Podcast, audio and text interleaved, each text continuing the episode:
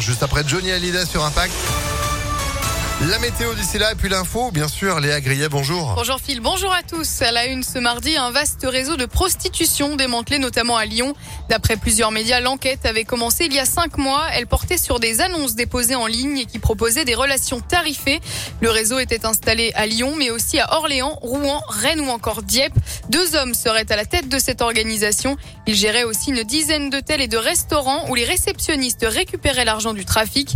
Près de 10 millions d'euros ont été saisis en espèces sur des comptes bancaires, mais aussi avec des hôtels et des restaurants et des maisons.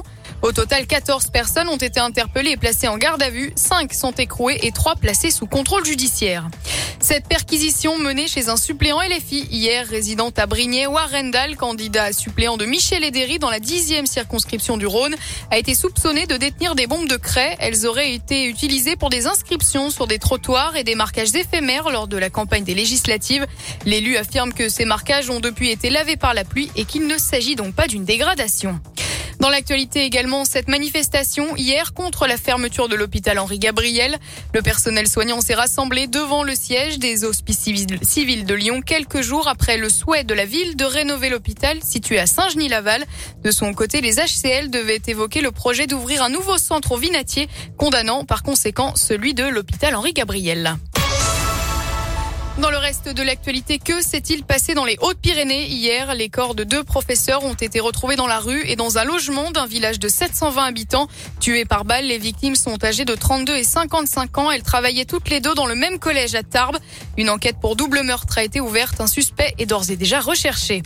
Plus de 8 Français sur 10 sont pour l'inscription du du droit à l'avortement dans la Constitution. C'est ce qui ressort d'un sondage IFOP alors que la Cour suprême des États-Unis a décidé de révoquer le droit à l'IVG. 56% des sondés pensent que ce genre de décision n'arrivera pas en France. La suite logique, c'est l'Europe. Tony Parker ne cache pas son ambition. Après avoir remporté trois titres de champion de France d'affilée, le président de l'Asvel veut maintenant gagner l'Euroleague et le plus vite possible. Pour ça, le recrutement de Nando De Colo la semaine dernière pourrait être décisif. Écoutez, Tony Parker, très heureux et très fier d'avoir fait revenir en France le meneur et arrière de l'équipe de France.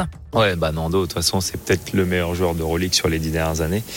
Il a été élu meilleur joueur euh, plusieurs fois, il a gagné l'Euroleague plusieurs fois, donc il a toute l'expérience, euh, donc euh, ça va être un atout très très fort pour notre vestiaire et il pourra voilà nous guider pour justement essayer d'aller encore plus haut dans cette compétition. Maintenant qu'on a signé Nando, j'ai l'impression que tout le monde veut venir chez nous. Mais mais après pas à n'importe quel prix non plus, quoi. Il faut qu'on soit intelligent, on a un budget à respecter et j'ai envie d'être euh, voilà à la tête de l'Asvel pendant très très longtemps donc euh, je vais pas faire n'importe quoi et on va pas dépenser dans, dans tous les sens quoi. Le recrutement de l'Asvel est toujours en cours après l'arrivée de Nando Decolo et le départ de Victor Wembanyama à Boulogne-le-Valois.